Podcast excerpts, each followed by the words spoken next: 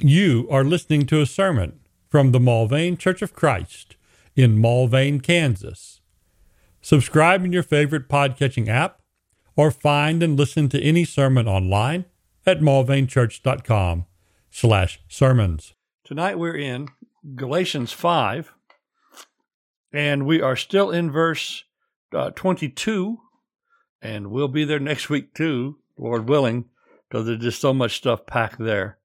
Uh, we recall our context, uh, the uh, life that we're to lead in the Spirit. Galatians 5:16. Paul says, "I say, walk by the Spirit, and you'll not carry out the desires of the flesh. For the flesh sets its desire against the Spirit, and the Spirit against the flesh. For these are in opposition to one another, so you may not do the things that you please." But if you're led by the Spirit, you're not under the law.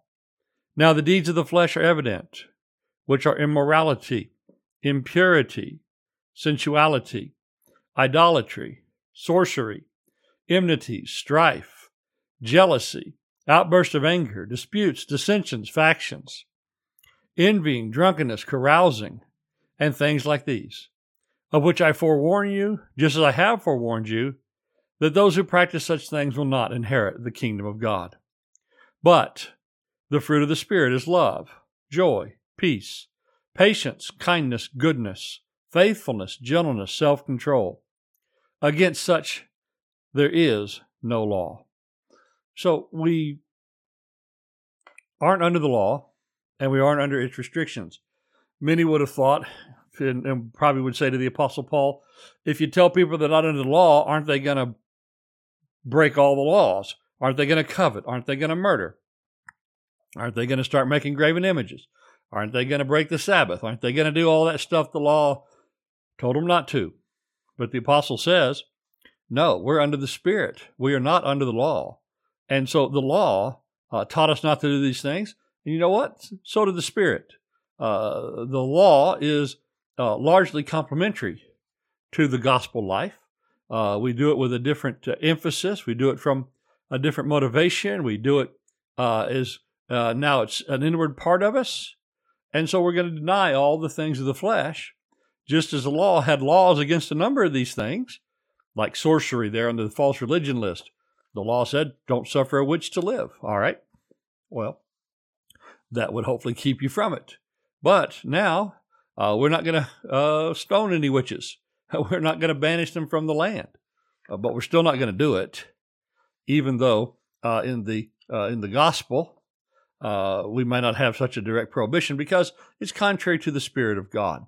So we had all these things of the flesh to deny, uh, the things of sexual self control and lack of control, the false religion, as we mentioned, the bad temper, uh, which contrary to the things we're studying tonight, enmity, strife, and jealousy and outburst anger the things of bad relationship, which are directly contradicted by what we'll study tonight disputes, dissensions, factions, and envying. And then there was the things like that different abuse of, uh, uh, of substances, alcohol, uh, and particularly, and then it also says, and the like. So anything that's like that. And then we, while we're living, so we can't just, uh, you know, uh, put ourselves in dry dock and refit. We've got to refit while we're going. This ship has to be rebuilt while it sails. Uh, just imagine trying to, you know, swap out major parts of a car while on a cross country trip. I mean, on like literally while rolling. Such it is our life. We kind of have to, while rolling, rebuild ourselves in the image of the Spirit, of course, with God's help. We're to do that. So we had the inward attitudes. We had love, joy, and peace. And now we're in the midst of talking about the things of outward display. Again, not hypocritical displays. Normally we look down on outward displays of things. Uh, yeah, don't let your charity be, uh, you know, so everybody can see it, blowing a trumpet. Uh, but these are things that will only be seen outward. Uh, how can you have patience without showing it? How can there be kindness or goodness without there being fruit? So we need to display these things to the best and highest degree possible. And we recognize that we might, in some, shouldn't be, but in the time of maturing and learning, we might see some of these things from bad list A and good list B. Uh, we might see, um, you know, some love and joy, but on another day, at another time, or another circumstance, we might yet see an outburst of anger. It ought not be such, but but such as it is. James said, and we've reminded ourselves this as we go each time. James three eight, no one can tame the tongue. It's a restless evil and full of deadly poison. With it we bless our Lord and Father, and we with it we curse men, who have been made in the likeness of God. For from the same mouth come both blessing and cursing. My brethren, these things ought not be this way. Well, they ought not, but often they are. Does a fountain send from the same opening both fresh and bitter water? Does a fig tree, my brethren, produce olives, or a vine produce figs? Nor can salt water produce uh, fresh. So, as Paul said, we are to walk by the Spirit and not do the things of the flesh, because their desires are set against each other. So they're in opposition, and we can't do the things that we please. And so uh, we mentioned those famous words from the Westminster Confession that talk about uh, uh, a continual and irreconcilable war, the flesh against the spirit, and the spirit against the flesh. And that takes place in our mind and in our members. So we need to have, and here's our fresh study tonight where we take it up new. We need to have, uh, in the outward display of things, patience, kindness, and goodness. Now, we talked about patience last week with the great patience of God, the patience we're supposed to show to men. Uh, and with that, we're also then to display kindness and goodness. Well, all these things of which we spend some time on, a little bit of dictionary work. Kindness, chrestotes, is the Greek word. It means integrity, uh, gentleness, amiability, a sweetness. It's a word that was used to describe old wine, the, the wine that had mellowed, the, the things of the good vintage, uh, the, the, uh, the, the, kind that was uh, preferred. Uh, a different dic- dictionary says it's of that which is upright. Uh, it is uh, said of both God and believers. And so we'll note the kindness of God tonight to start, and then we'll see the kindness then that we give as as a result. And Vine said about it, it's not merely goodness as a quality, but rather it's goodness in action. Kindness is goodness expressing itself in deeds, in grace, in tenderness, and compassion. And so it, has the idea of moral goodness, uh, but not just the thing that is right in itself, but the thing that is right in its action. Love is not a passive word. Uh, love is an active word. Someone described it as kindness. They said it's love in work clothes. And so we think about what is said about God in uh, Exodus 34. The Lord passed by and he proclaimed, The Lord, Jehovah, the Lord God, compassionate and gracious, slow to anger, and abounding in loving kindness. And so this is God, abounding in loving kindness and slow to anger, compassionate and gracious. Now, we ought not think that kindness is kind of a, a meeky, milk toasty, uh, people just can run over them because they're kind. Uh, kindness is these is this tenderhearted compassion, but uh, kindness is always with integrity, as we saw in the definition. Kindness is always in what's right. It, it's not a favor to anybody uh, to say that kindness just lets us uh, lets them get away with things, and we'll just let it go away or let it let them get away uh, with it because uh, we want to be kind. God doesn't do that. That Exodus 34 passage is not long removed from uh, the God sentencing that wicked generation to death in the wilderness. And that 40 years you had to march around in circles till they's all gone and tried to march the sin right out of them. And it succeeded for a generation, I guess. But uh, uh, it's the devil's perversion that says kindness is an excuse or a uh, allowance of evil. So, kindness again, love in action, love in work clothes. Uh, this is one of those uh, virtues that the ancients uh, really uh, valued. there's a quote from Seneca, uh, the Roman He who is conferred a kindness should be silent. So, like Jesus said, don't go blowing your trumpet when you do something nice. he who's conferred a kindness should be silent. He who has received one should speak of it. So speak of other people's kindness to you. Uh, don't speak so much about your your kindness uh, to them. And another fellow uh, of a couple hundred years ago named Humphrey, he said, "Life is made up not of great sacrifices or duties, but of little things, in which smiles and kindness and small obligations win and preserve the heart." And so, a kind person is one we'll greatly value. We'll appreciate being with them uh, because it's just a joy. It's pleasant. It, it, it doesn't set you wrong. It's not off putting to be with those. So, kindness, again, we said it was a quality of God. Well, we think about this God's uh, universal kindness. In Luke 6:35 as we're extolled to do good and to lend and to love our enemies, expecting nothing in return, Luke 6:35. We have this, that your reward will be great, you'll be sons of the most high. For he himself is kind to ungrateful and evil men. Well, in that passage, we might have a good definition of kindness. We might not have needed the dictionaries, but we use them anyway. But what we're extolled to do is to love, do good, and lend without expectation of a return. So, lending without expectation of return is basically give. so, uh, love, do good, and give. And don't be always on them about, hey, when are you going to do something for me? Because this is what God did. It says he was kind. He was kind. Now, I do like that turn of phrase. He's kind to ungrateful and evil men, of which we always ask, what other kind are there? Uh, because, man, if you want to see people be ungrateful, do something nice for them. How many people even will give you the, the most cursory of thanks? Most won't, and most won't even think about it.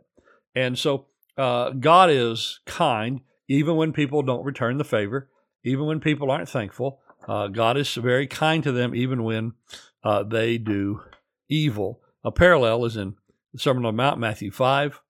Be sons of your Father in heaven, for he causes his sun to rise on the evil and the good. He sends rain on the righteous and the unrighteous. Well, tonight, as I say, I keep looking out my window, hoping we'll finally get some rain. And I don't care if it's for the righteous or the unrighteous, I just need the rain. But uh, uh, we know God is good and the rain will return. Uh, but He's kind to us all, uh, especially not just in these uh, physical things which sustain us in life physically, but the things that sustain us in Christ.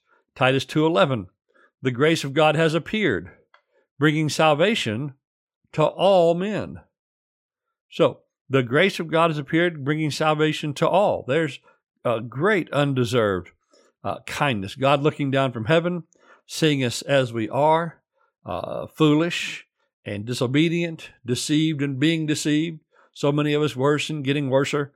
And yet he interposed with Christ. Satan enslaves us to every kind of uh, sinful passion and pleasure to the best of his ability, fills our heart with malice and envy and hatred and pride and all the things of the works of the flesh list.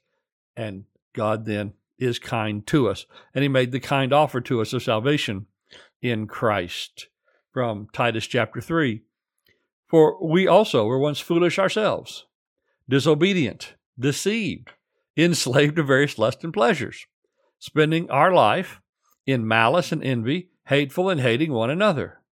But when the kindness of God our Savior and his love for mankind appeared, he saved us not on the basis of deeds which were done in righteousness, but according to his mercy, by the washing of regeneration and the renewing by the Holy Spirit, whom he poured out upon us richly through Jesus Christ our Savior, that being justified by his grace, we might be made heirs according to the hope of eternal life.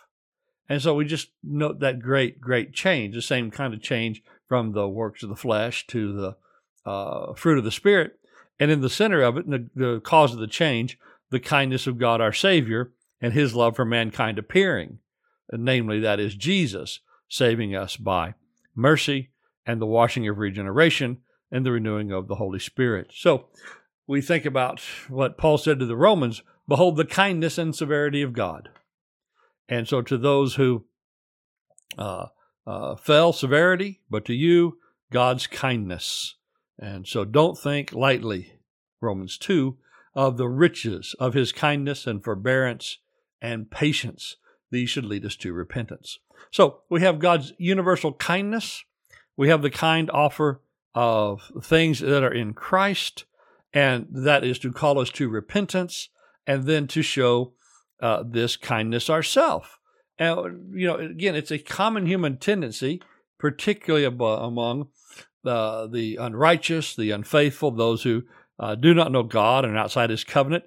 It's particularly notable among them to forget, forget kindness and not act in this uh, in the right ways. Uh, we think about the story of the slavery of God's people in Egypt. Uh, when did that begin? Well, when there was a king who arose who knew not uh, Joseph, and all the good that he did uh, was forgotten. But it's not just the pagans who forget God. Uh, well, Romans 1, they do forget God. They don't give him thanks or they don't give him glory and they get turned over to all kind of lust and degrading passions. But it's also the people of God who so often uh, forget. In Judges 8 is a terrible case of forget forgetting. Judges 8:34 and 35. Thus the sons of Israel did not remember the Lord their God. Oh my. Thus the sons of Israel did not remember the Lord their God, who delivered them from the hands of their enemy on every side. Nor did they show kindness to the household of Jerubbaal, that is Gideon, accordance with the good he'd done Israel. And so when we forget God, we often forget kindness, and goodness goes out uh, the window. Course, we know there'd be no true goodness without Christ. Uh, there'd be no true goodness without uh, God doing these things for us. And we're going to talk about goodness a bit more in a second. But uh, we live in a time where we've forgotten the goodnesses of God and we've forgotten what God has done. And so we turn to all kind of uh, you know, just ungrateful action and and idolatrous action, like uh, the people of, in the book of Judges did when they forgot God and they forgot the judge who delivered them. In Proverbs, it says this as a warning Will they not go astray who devise evil? But kindness and truth will be with those who devise good. And so we can either plan to do evil or we can plan to do good. What do you plan to do? We, we need to plan to do good. In Scouts, we teach the young fellas, and, and ladies now too, but we teach the youngins, we'll say, we teach the youngins, do a good turn daily. Plan to do good. Intend to do good. If you plan to do wrong, you'll definitely go do wrong and you'll go astray.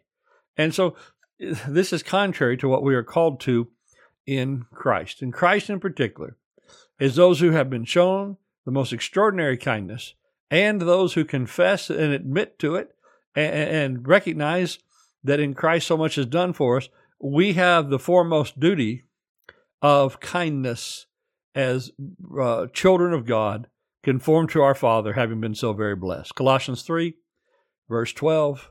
And so is those who have been chosen of God, holy and beloved.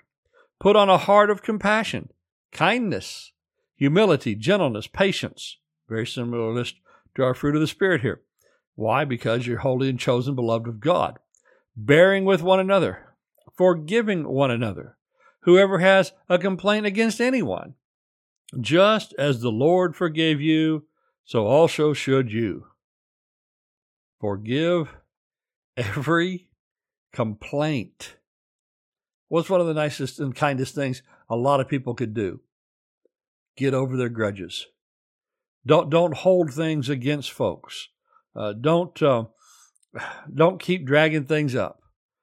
Forgive every complaint because you've been forgiven of every sin. So this kindness is still required. This should be imprinted on us, just like uh, you know a coin uh, bears the imprint from the minting and it's indelibly stamped there. Try to get the stamp off a coin.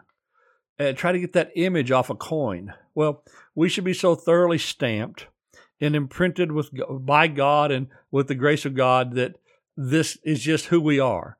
that it, it can't be uh, removed. Uh, we, we are remade in the image of our Father. We were made like Him. That image got corrupted by sin. Now we're remade uh, like Him. And so, just as that coin shows you which country it's from, when it was minted, maybe where it was minted, who it's honoring, so our lives should be stamped like that coin. That kindness is on us as we've been stamped, we've been imprinted by God. And so that's going to start from within. That that's going to show itself as we have labeled these things as outward displays. But it starts from in and it works out. We're ridding ourselves. Well, uh, we'll just say what Ephesians 4 says Rid yourself, let all bitterness and wrath and anger and clamor and slander be put away, along with all malice, and be kind. So we're told what to get rid of and what to put on. Again, the, the off list, the strike it list, the don't do that no more list, bitterness, wrath, anger, clamor, slander, malice. And instead be kind to one another, tender hearted, forgiving each other, just as God in Christ has forgiven you. And so we think about how we need to have a change from the inside out and thoroughly be redone. Again, from the Proverbs Do not let kindness and truth leave you. Bind them around your neck, write them on the tablet of your heart, so you will find favor and good repute in the sight of God and man. Just like Paul said about these works uh, these, this fruit of the Spirit. It's, it's not against any law. Everybody honors it. Everybody says, that's a good thing. We need more of that. But who's actually doing it? And I'd like to think, do uh, of all the kind people you know, the kindest ones you know, how many of the kindest people you know are irreligious? Probably not so many. Uh, but uh, we have this imprint on us that we've bound it around our neck. We've written it on the table of our heart. And so we find favor with God and man. As it says in another proverb, Proverb 19, what is desirable in a man is kindness. And it's better to be a poor man than a liar. This verse speaks to the fact that sometimes you can financially gain, sometimes you can profit with dishonesty. But the writer of the proverb said it's better to be kind even if you stay poor because you didn't take advantage of somebody to enrich yourself. You didn't take advantage. You, you'll have a good name and you'll have a good conscience. And so these things start in the heart. But then, as we say, they're outward displays. If there's no outward display of kindness, there is there is no kindness. In the book of Acts in chapter 9, one of the extraordinary places where someone is raised from the dead, which there aren't that many in the scriptures three in the Old Testament, three by Jesus in the Gospels, uh, and uh, Jesus himself, the centerpiece of that by his own power and shown to be the Son of God by the resurrection. And then the apostles, by his authority in the book of Acts, raised two more. Well, uh, the first of those in the book of Acts is a woman named Tabitha. Don't know much about the circumstances of her death, but it must have been untimely. But she was definitely sorely missed. Disciples sent over to Peter in Joppa, and you think about how many disciples had died. How many disciples had died an untimely death? How many disciples died martyrs' deaths? How many disciples had passed?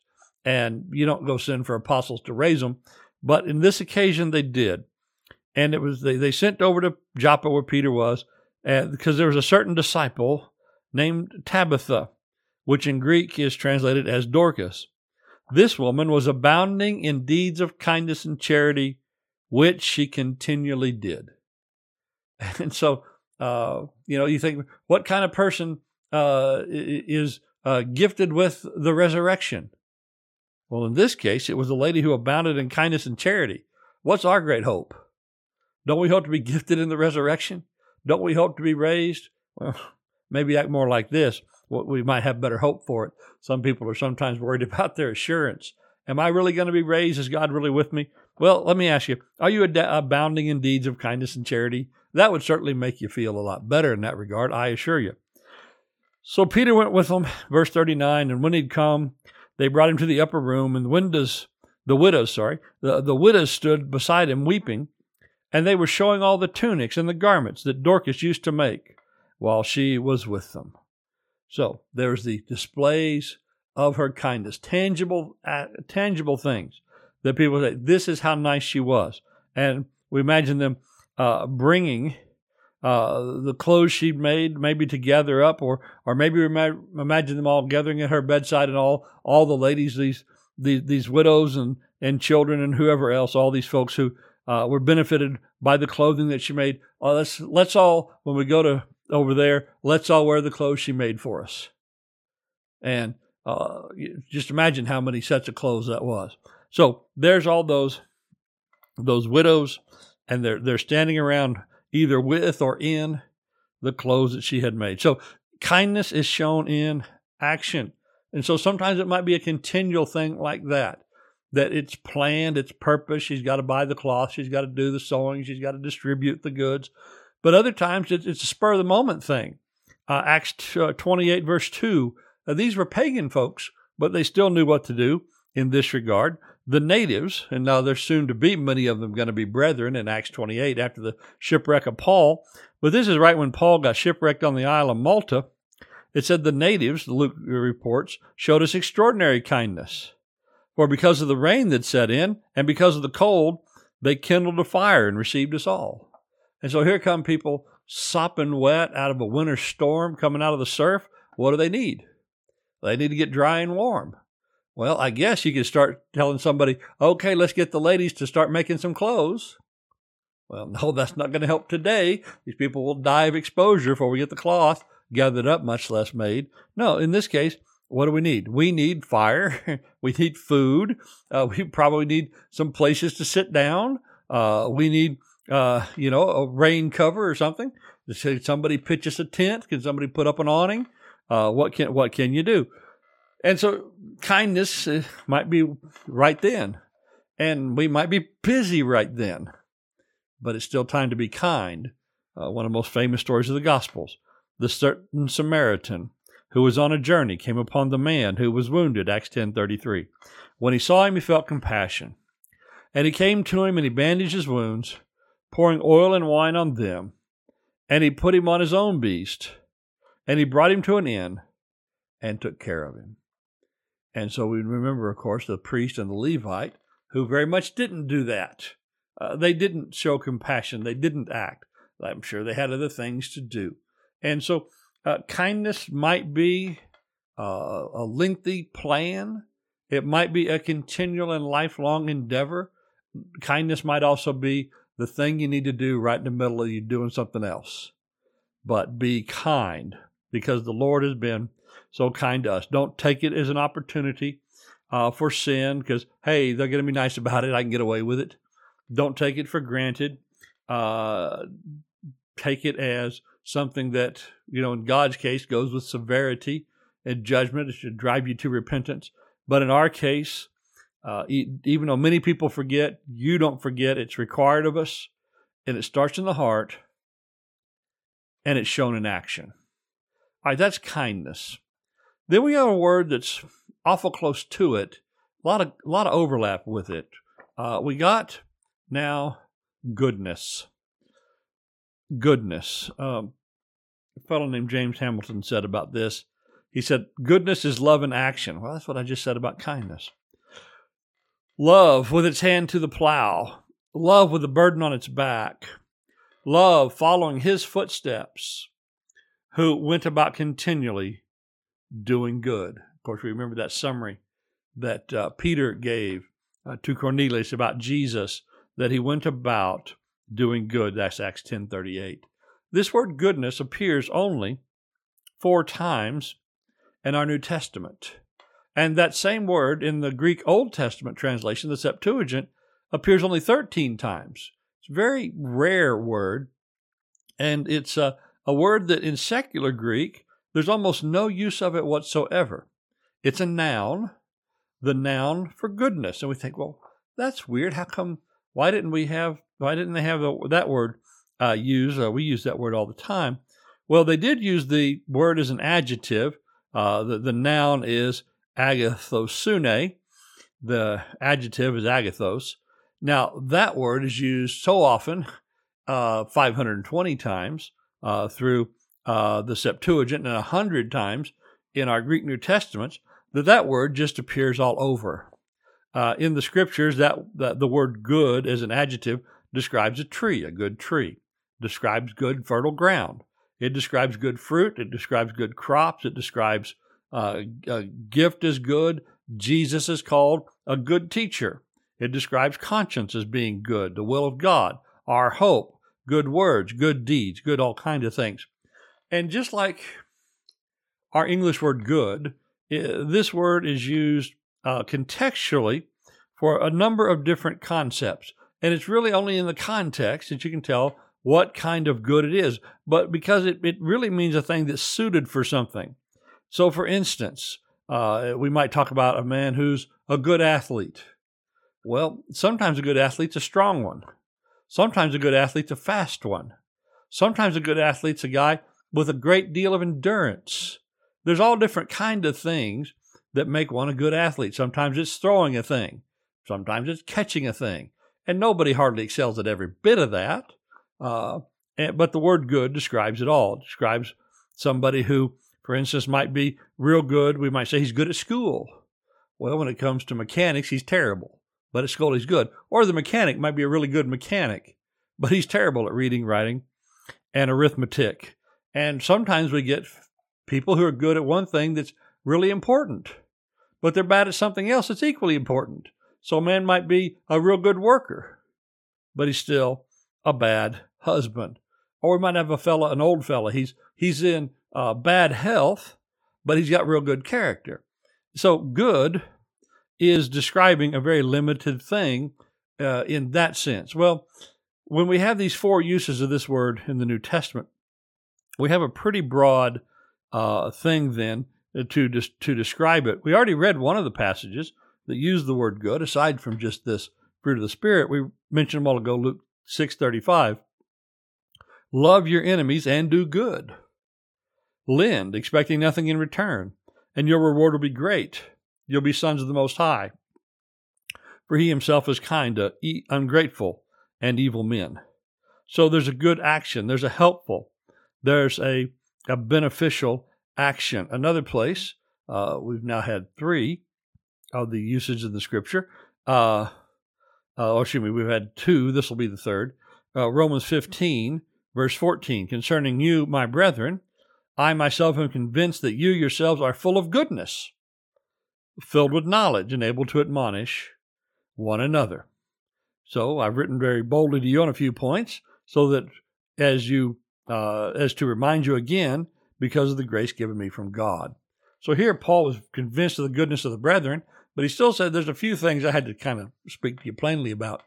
And um, we also think about that uh, uh, Ephesians 5 passage where it gives the short version uh, of the fruit of the Spirit. It talks about the fruit of light, that we're to walk in the light of the Lord as children of light.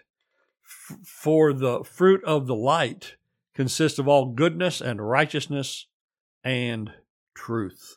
So, goodness goes with righteousness and truth. So, when it comes to goodness, what we find is it's it's pretty rare word and found among men, it's also a pretty rare quality. Jeremiah speak, uh, was challenged with this just before Israel went to captivity. He was told to roam to and fro, Jeremiah 5 1. Roam to and fro the streets of Jerusalem. Look now and take note, and seek in her open squares. If you can find a man, if there's one who does justice, who seeks truth, I'll pardon her well, they didn't get pardoned. so he didn't find one good man. He didn't find one who sought justice and truth. He didn't find anybody like that. So people who are really good in that sense, in a moral sense, that the scriptures would com- commend them as good men, it's it's just not that many. Uh, there is a statement quoted from the Psalms in the book of Romans. There's none righteous not even one. There's none who understands. There is none who seeks for God. All have turned aside. Together they become useless. There is none who does good. there's not even one. And so we think, well, then we'll never find a good man, except in the scriptures we do. We do find a few exceptionally uh, uh, exceptional people who are uh, good men. The scriptures attest. So Joseph of Arimathea, uh, Luke twenty three fifty. Behold, a man named Joseph, a member of the council, a good and righteous man. Man, you, he stayed good and righteous even with that group of Sanhedrin people that killed Jesus but he was still good and righteous. Kind of reminds us of the church at Sardis, where there was a few who didn't soil their garments. Or uh, Barnabas, he was a good man, full of the Holy Spirit and of faith. So I think it's a bit of a hyperbole that the scripture uses, and the scripture uses common figures of speech just as we do uh, when it says there's none good.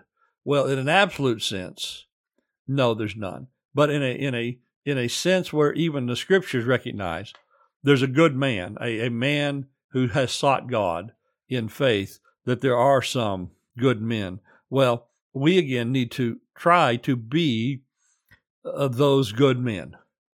Now, probably we don't come by this naturally. It's by the grace of God. It's by the teaching given in His uh, holy book that that we would uh, seek this. Because again, it's it's not natural, but as a part of the Spirit, it should be fruit in our lives this goodness, we can't just say, well, there's none good, not even one. That includes me. Okay, I'm excused.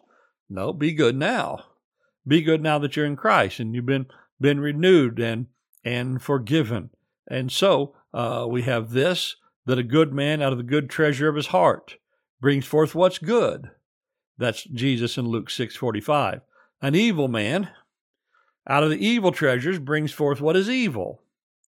For his mouth speaks from what fills his heart.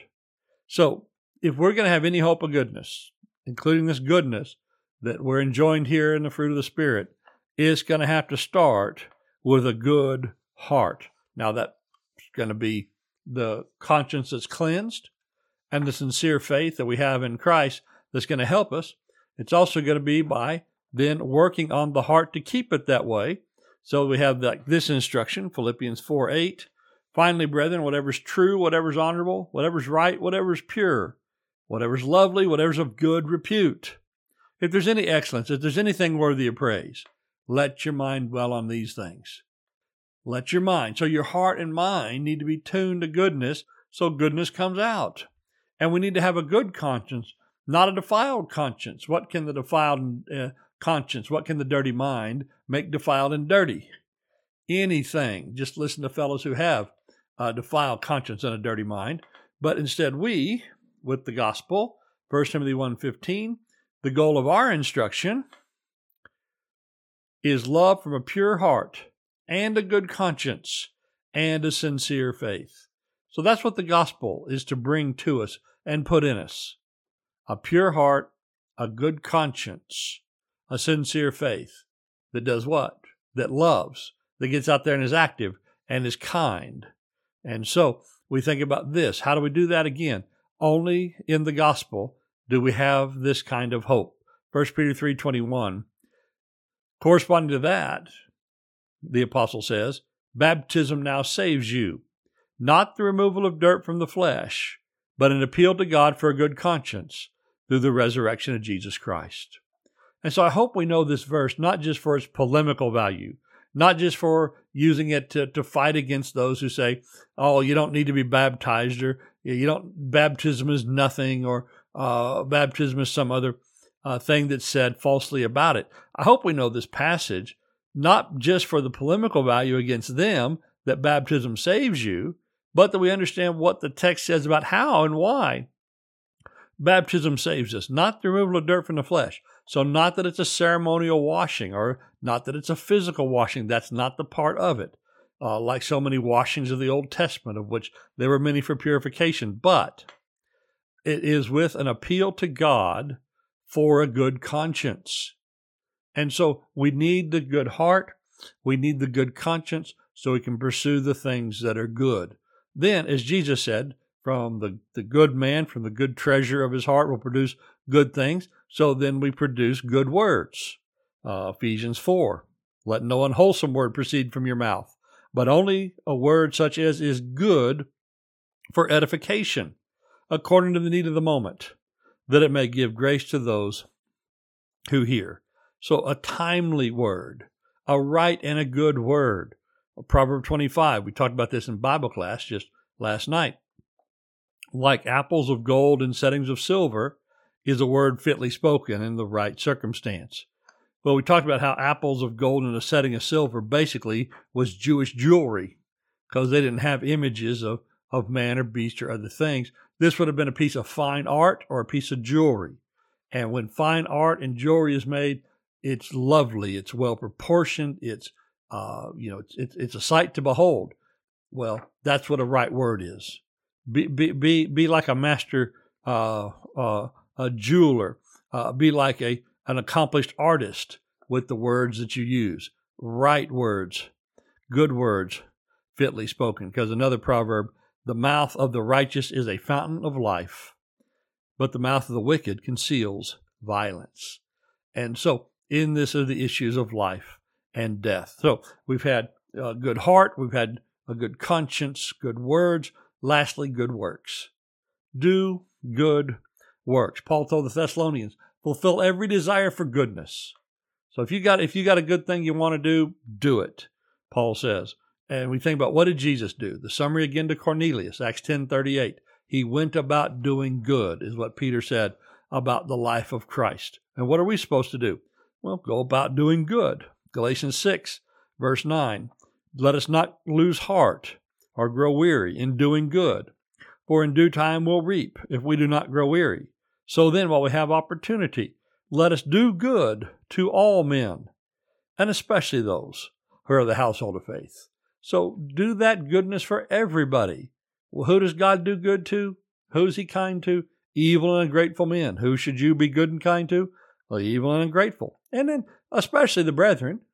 I help them especially, but that doesn't mean well I, I, you can't help anybody else. No, your obligation is to them first and to all, as it says last verse tonight, Ephesians two ten. For we're His workmanship, created in Christ Jesus for good works, which God prepared beforehand that we should walk in them. So goodness is a vital part of our Christian faith. In the world, there's few who do good. Only one was ever really good perfectly. Uh, but we must strive to be good, do it in a good conscience, using good words, and doing good works. So let's see these things on display, Paul says, as those who are full of the Spirit of God, kindness, and goodness. With that, then, our lesson is done. We've gone through the things of the outward display. There's not much left in the fruit of the Spirit. There's some other goods faithfulness, gentleness, and self control, of which we'll take up next time. Thank you for listening to this sermon from the Mulvane Church of Christ. Additional sermons and information available at mulvanechurch.com. Come see what a difference the Bible way makes.